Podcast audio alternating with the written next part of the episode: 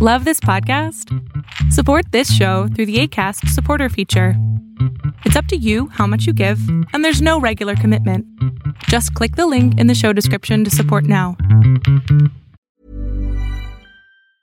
There's never been a faster or easier way to start your weight loss journey than with PlushCare.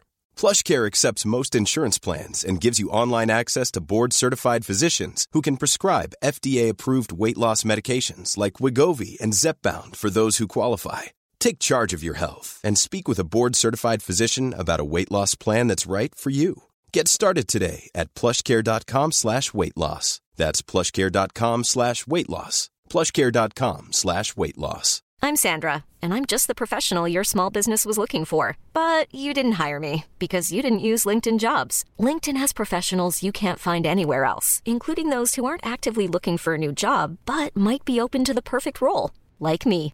In a given month, over 70% of LinkedIn users don't visit other leading job sites. So if you're not looking on LinkedIn, you'll miss out on great candidates like Sandra. Start hiring professionals like a professional. Post your free job on linkedin.com/achieve slash achieve today.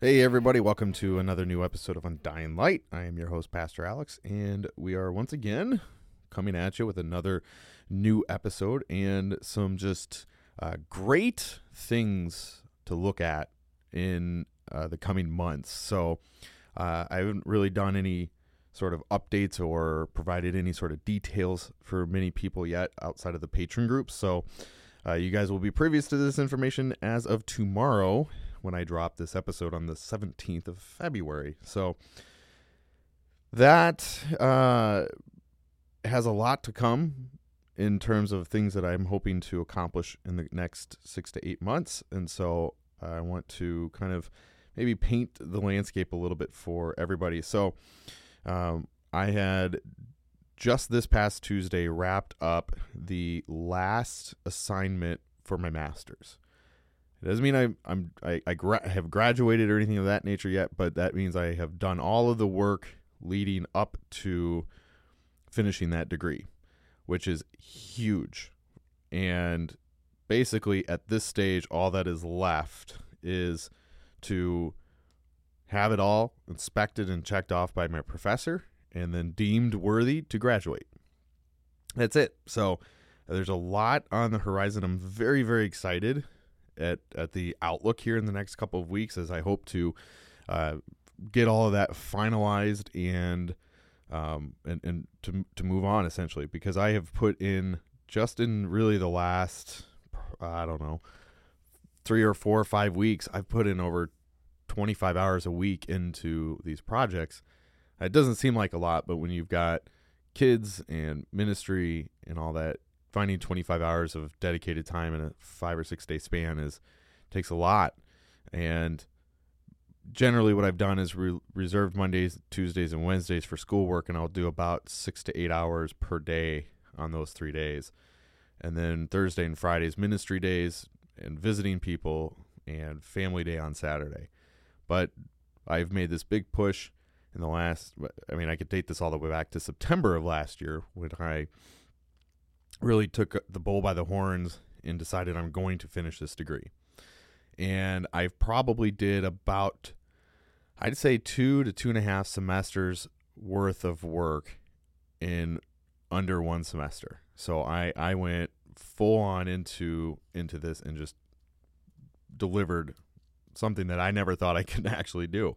And so when we uh, met as a mentor team in uh, January, we had some great discussions around you know the, these final projects and, and how I've accomplished so much in such a short time, which is uh, again it leaves me speechless.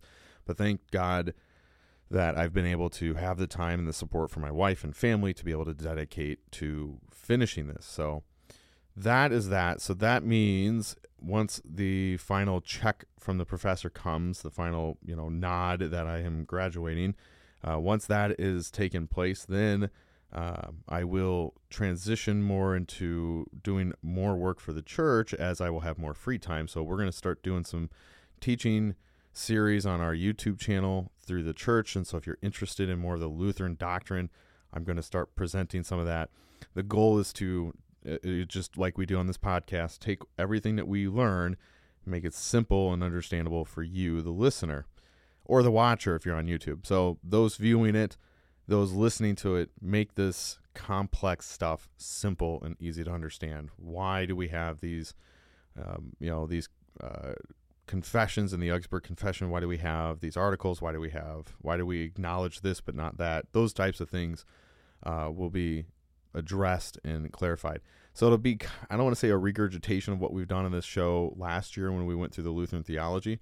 Uh, it will be probably much more um, pointed, if you would, at how the layperson, the traditional churchgoer, can understand this doctrine and we will cover a, a, lot of ground over the course of however long I decide to do this for. That's the goal from the church aspect. Um, so we'll start doing, you know, a weekly or bi-weekly release of videos, and we'll be discussing in depth, you know, the various tenets of the Lutheran theology. And so I have that to look forward to. That may not get started until probably the summer, but that is a view and, and a goal for me to accomplish this year.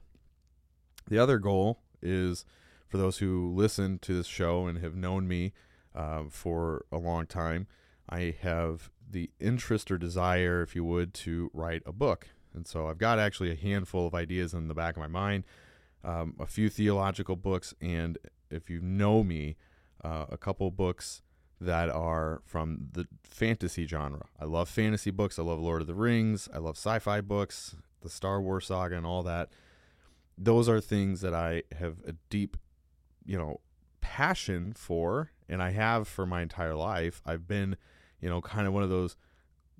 I don't want to say nerdy people, but I enjoy those types of things. I, I have no problems going to like game stores and watching Dungeons and Dragons and stuff. And I know some people might shake their their finger at me. Oh, how dare you, Pastor, get into any of that witchcraft and demonic stuff? And, and I don't. I've never played Dungeons and Dragons, but I always find it fascinating to watch those games played out. I have played other games. I love playing board games. I love playing card games. I, I love that kind of nostalgic feel of taking you down these like roads of the fantasy genres. So I enjoy reading that stuff. That's just me. You don't have to. You don't. You know. It, it's whatever. I mean, I don't chastise people for reading Harry Potter. If you want to read it, read it. I don't care. I, I enjoy that stuff.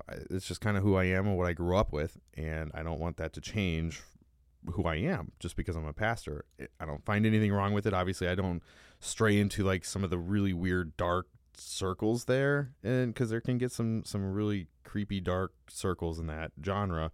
Um, but you can do that with any of the literary genres out there. Uh, you don't. It doesn't take much to go that way. So that's a, a passion I have. But that's a project that's only going to be reserved specifically for patrons. I have a, uh, private U, uh, Instagram page set up that I'm going to kind of document the progress of the book and the ideas that I have, and so that will be uh, geared towards patrons and those who are generally interested in supporting this. That's a side project that will be probably a long endeavoring project. I'm not looking to do anything, you know, immediate with it right now.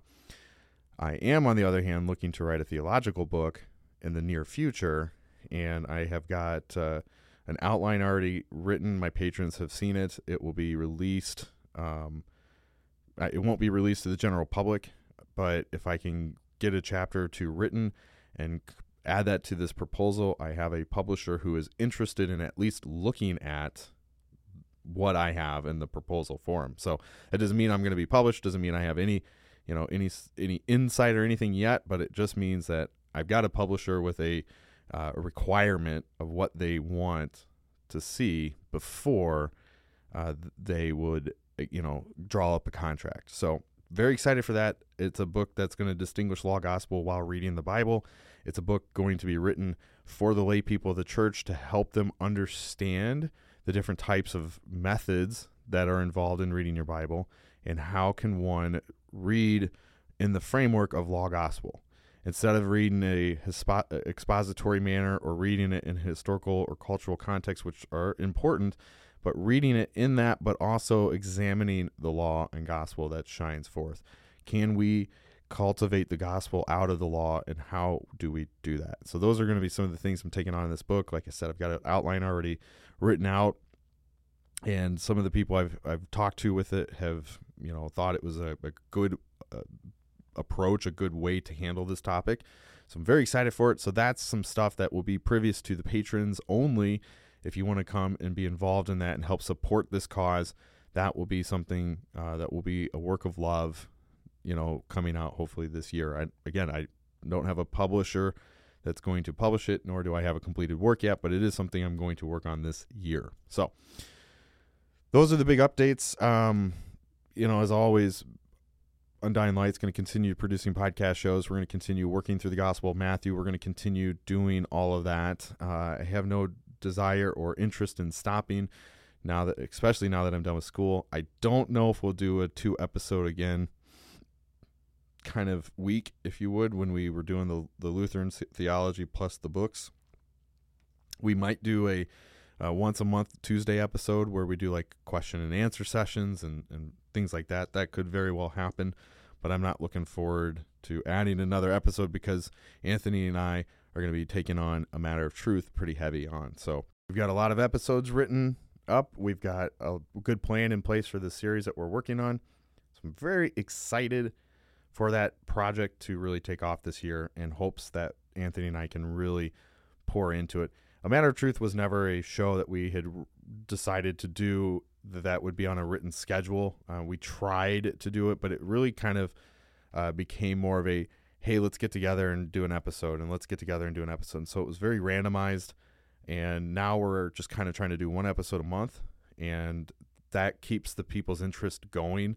And we've gotten a lot of really good feedback on that. And so people look forward to it, and we just kind of release them at random times. So if you're a subscriber, please make sure you watch out for those as they come down the chute. So, uh, this week, ladies and gentlemen, let's look at Matthew chapter 7. We're still in the Sermon on the Mount. We are going to look at uh, this for a few more weeks, and we are going to handle the topic today of judging.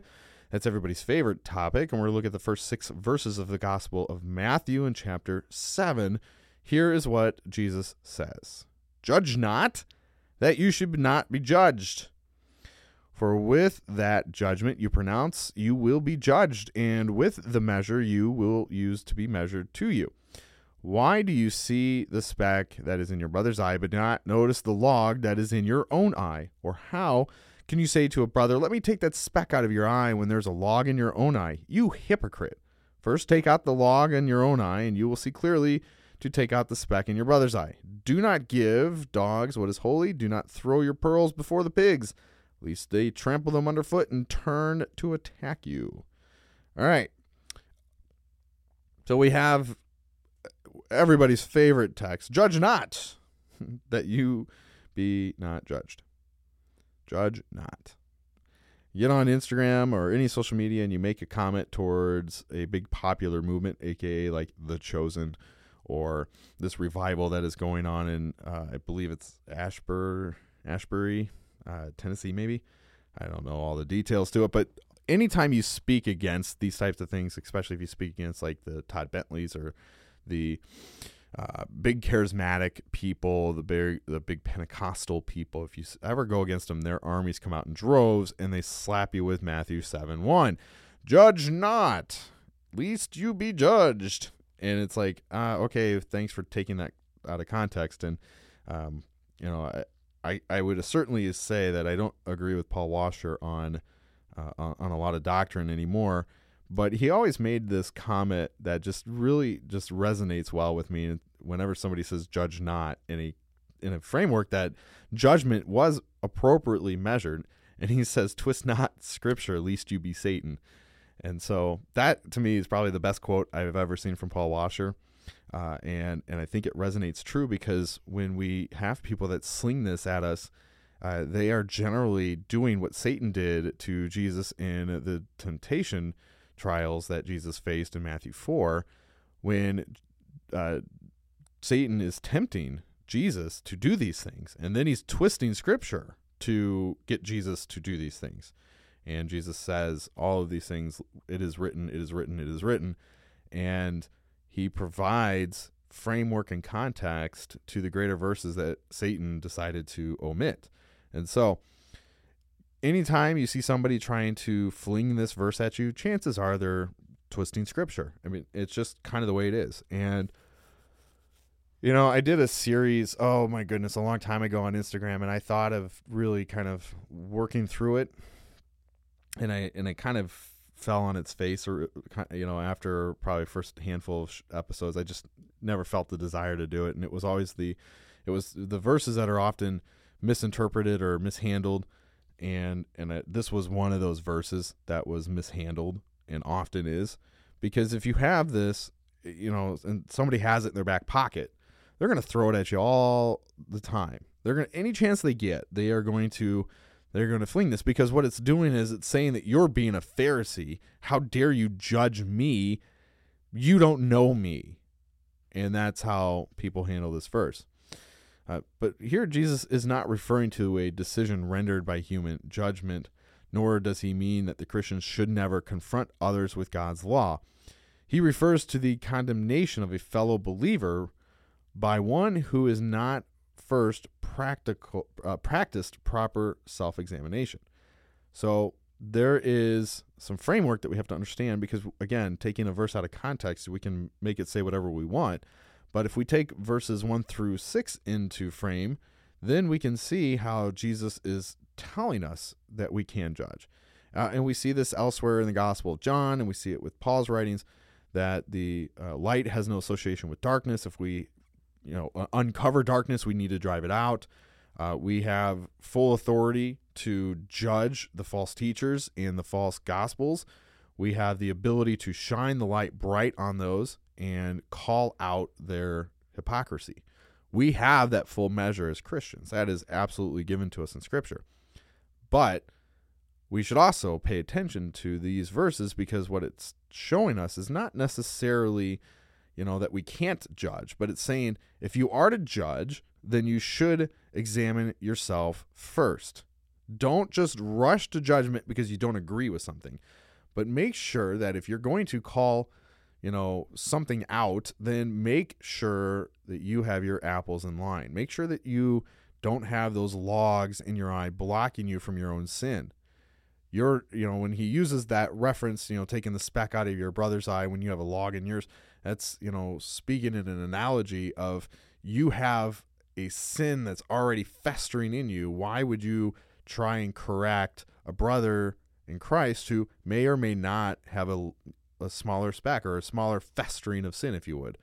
Now, all of sin is a cosmic treason to our holy and just God, and we would all acknowledge that sin is all punishable by death. And so we also should understand that sin that we commit is more heinous than the sin somebody else commits because it's you. You're responsible for that.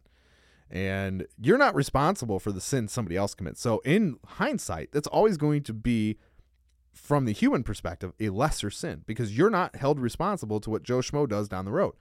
You're responsible by what you do and the sins that you commit. So, if you are going to be judging, if I you know I use air quotes here, make sure that you have your your apples in order. Make sure everything in your house is is in place. Make sure that you don't have logs in your eyes. But here's the kicker to it: you will always have a log in your eye you you will always have sin that is festering in your soul. And so you should examine your life and in the framework of judgment, I I would venture to say there's kind of two ways we can approach this as Christians. If we have a brother or sister in Christ who has stumbled into sin, it is our duty to come alongside them and not just chastise them for their sin. We we should a address the sin and call the sin what it is, that it's sin. If you know, let's say your brother or sister in Christ has stumbled into alcoholism and they are now, you know, uh, going down that road to become an alcoholic. You can come in and say, Your alcoholism is a sin that is killing you and the people around you.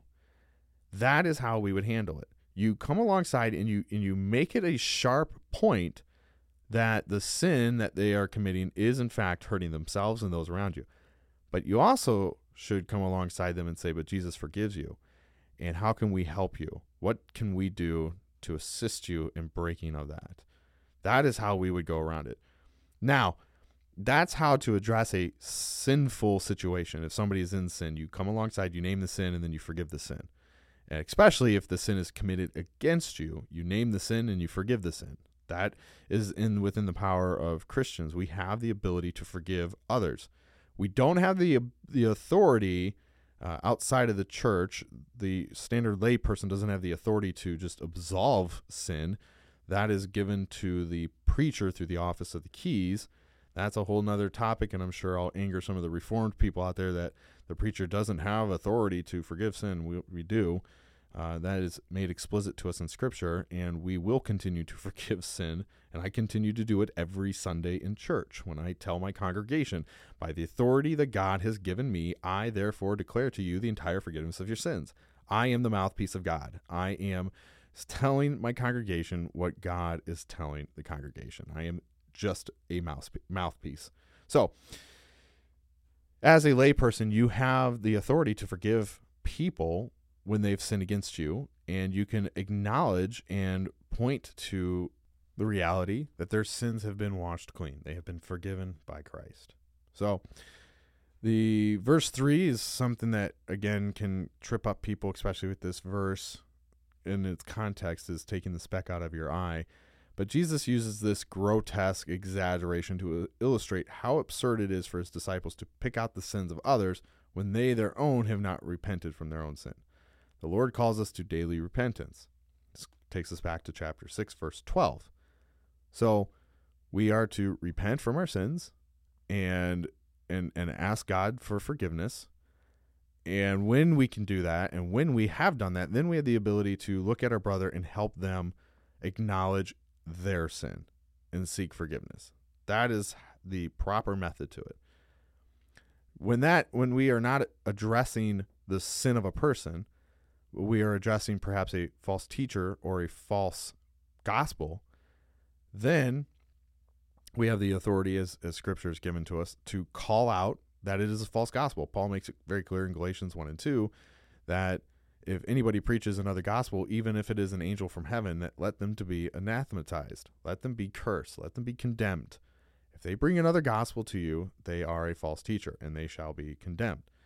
So, when we handle false doctrine and false teachings, this is a counterintuitive to the gospel of Christ. It is it is the measurement of the antichrist and antichrist like teaching. So when we come across a preacher who's preaching in that frame, that he's moving against the words of Christ or he's moving against the words of Scripture, or he's manipulating or twisting Scripture to fit some sort of narrative or an agenda we have the authority to call it out. Now, on social media, this is kind of a, an interesting thing. We we all like to get a little zealous when we come across false teachers, and we like to you know address it in the comment sections or make posts about it and talk about it and do YouTube videos and discuss why this is false, and that's fine because that's now the new platform, if you would, for how we engage false teachers. Uh, 500 years ago with Luther, it was to walk into the door uh, at Wittenberg and nail his 95 theses that were a dispute to the Roman Catholic teaching on indulgences. That was how you started debates in the 1500s. You would put a message up on the community message board or on the church door if you were going to have if you had beef with the church and you called for debate. You called for discussion. That is how we did it 500 years ago. But with today, technology. Everybody seems to be introverted. Nobody wants to go out and actually have debates. Nobody wants to go out and actually discuss these things. And you will never, ever be able to confront these false teachers, whether it's the Todd Bentleys or Todd Whites or Paula White. There are a lot of Whites.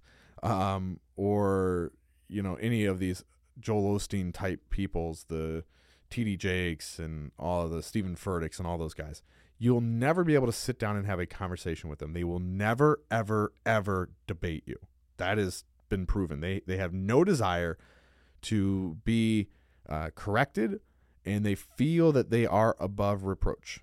They they are they cannot be touched. Their doctrine is sound and everything they say is okay and what you say is is completely and utterly false. Even if you have scripture to support yourself and they don't, in their eyes, you are wrong. And their cohorts and their armies that support them and love them will tell you the same exact thing. And then they'll throw out Matthew 7 1. Do not judge, because you will be judged. But we hard to draw attention to the false teaching, to shine a light on the darkness, to expose it. And we see that there are many who are being deceived. And that just is is plain when it comes to these audiences that fill these these concert halls, these uh, venues, these stadiums, thousands upon thousands upon thousands of people who come to see uh, Osteen or Furtick or any of these people preach, or when you've got these big like modern uh, revi- revitalistic movements, um, these big you know concert tours where they get these you know not necessarily prominent speakers, but they get like the Tim Tebows, and, and I have no beef against Tim, but I'm just using him as an example. But they get those types of people, the Sadie Robinsons, and they come out and they talk to you on the stage. There's tens of thousands of people in these audiences that are being deceived by a false gospel. And I and I assert that they teach a false gospel on the very premise that there is no law gospel distinction. There is no contextual historical context around Jesus, what he's done and what he's doing for people. It is all about uh, the magic genie of Jesus, right there, is how they present it. You know, and we will actually discuss that a little bit more in depth on next week's episode when we get to 7 through 11 and we see the ask and it will be given to you framework because this is a verse that they will use. And they will talk about how you can just ask Jesus for everything you want. If you want that new Ferrari you'll get it. Just you know keep praying keep praying which is a whole load of malarkey. But that's kind of my beef with the uh, church in the West. And I think it's got such a tragedy followed behind it because it is leaving people into this construct of um, deconstruction, if you would. Because these movements provide a false gospel, there's no hope for people to hold on to. And so they they realize that they've burnt themselves out and they now are going to quote unquote deconstruct. Well, truth be told, they don't really have a lot to deconstruct from because they were never really given the full gospel. They were just given some of these fluffy, feel good messages that Jesus has, and the preachers have manipulated and twisted, and where everything is just fluffy, feel good, hippie Jesus. And we we skip over anything that seems judgmental. We skip over the context of chapter seven here and how to understand these verses. We skip over all of that stuff because it's it's it's it's it's mean. It's a mean text. How dare we present something that just might hurt somebody's feelings? That's the movement of the Western church, and that drives me absolutely insane. Absolutely bonkers is the approach that the Western church has to the authority of Scripture. So, with all of that said, when we examine these verses, and again, I you know we're not going to spend a ton of time. We maybe been on this for about 18 minutes. These verses are not very long, but we have to understand that we have the ability to judge and we should do so righteously. And we should do so only when we've acknowledged and, uh, and confessed our sins to God. Before we can address the sins of others, confess your sins to God. If it is a false teaching and a false teacher, a false gospel, by all means, shine the light on it, shine and expose it, and allow the people to make their own decisions. Uh, but I want to touch base on these last two verses when he Jesus calls the people in the crowd hypocrites. Uh, this is usually describing unbelievers as we go back to 6 2. Uh, but this is applied here to a sinning disciple, one who is constantly trapped into their own sinful nature, and they're pointing the finger at others while allowing their sin to go unchecked. Jesus did not rule out speaking to fellow believers about their sins, as he will note in 16 or in 1815, and Paul notes in Galatians 6 1. But it should be done only after proper examination and repentance. Again, is what we've been talking about. Uh, in verse 6, the giving to dogs what is holy, uh, Jesus may be quoting a proverbial saying in which he applies to his previous teaching. He compares his disciples to what is holy and to pearls. He warns of the hypocritical condemnation of fellow believers is uh, tantamount to throwing these precious persons out to the fellowship of dogs and pigs. Disciples thrown out of fellowship would obviously suffer spiritual harm, and their congregation would be attacked for its hypocrisy. One of the most difficult tasks for Christians is to speak to a fellow believer about their personal faith. That seems to be pretty evident. This is especially difficult within a family or a congregation. Jesus sets forth a basic rule that needs to be observed. First, practice self examination. If you do not realize that your own sins and faults, you cannot offer admonition to a fellow Christian, one who assumes the tasks of taking the speck out of his brother's eye must do so with sincere love, deep humility, and prayer. Forgive us our debts as we for, have forgiven our debtors. So that is the summary of these verses, and I think it draws us to a good understanding that we must first practice our self examination. And then, once we have done that, we can then turn to our brother and provide assistance. And it goes back to the framework of the Lord's Prayer in early chapter 6 to forgive us of our debts as we forgive others of their debts, as we forgive our debtors, those who have sinned against us. Uh, another framing of that I mentioned a couple weeks ago on, on that uh, podcast is forgive us our trespasses as we forgive those who have trespassed against us. Those who have sinned against us, we forgive those people and we confess our sins. Forgive us, God. We are sinful people. And that is how we handle this text in a right manner.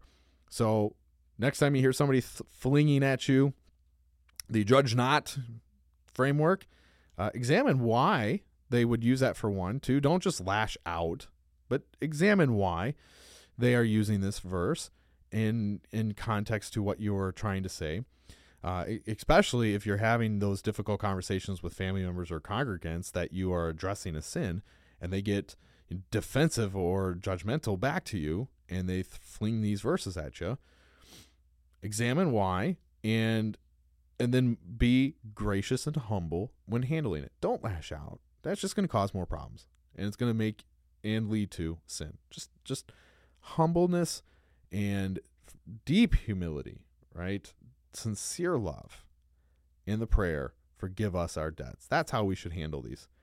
And uh, and I think sometimes we get a little overzealous on social media when somebody uses this verse and we lash out and use the Paul Washer quote, which you know is fine, but we we really want to beat those people into a pulp.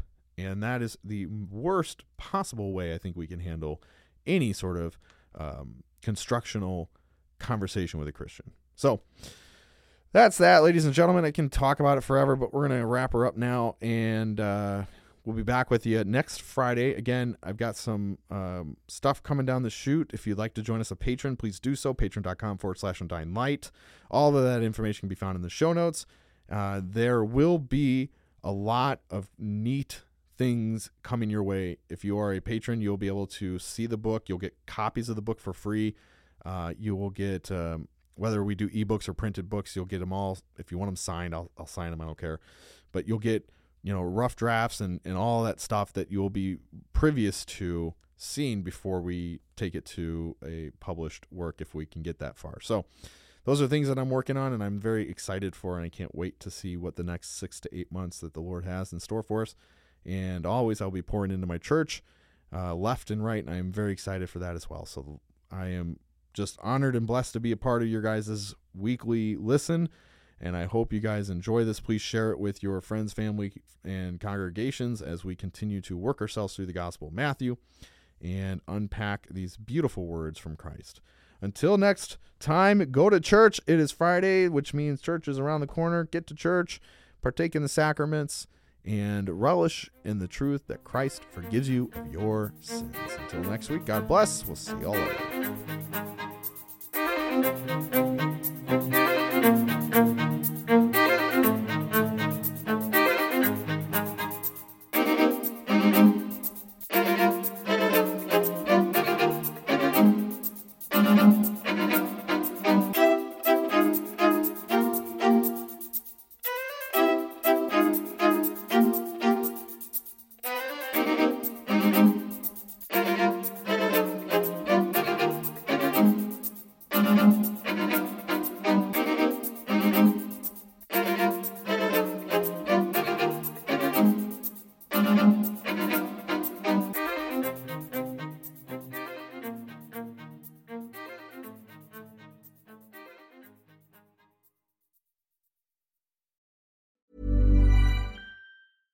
Ever catch yourself eating the same flavorless dinner three days in a row?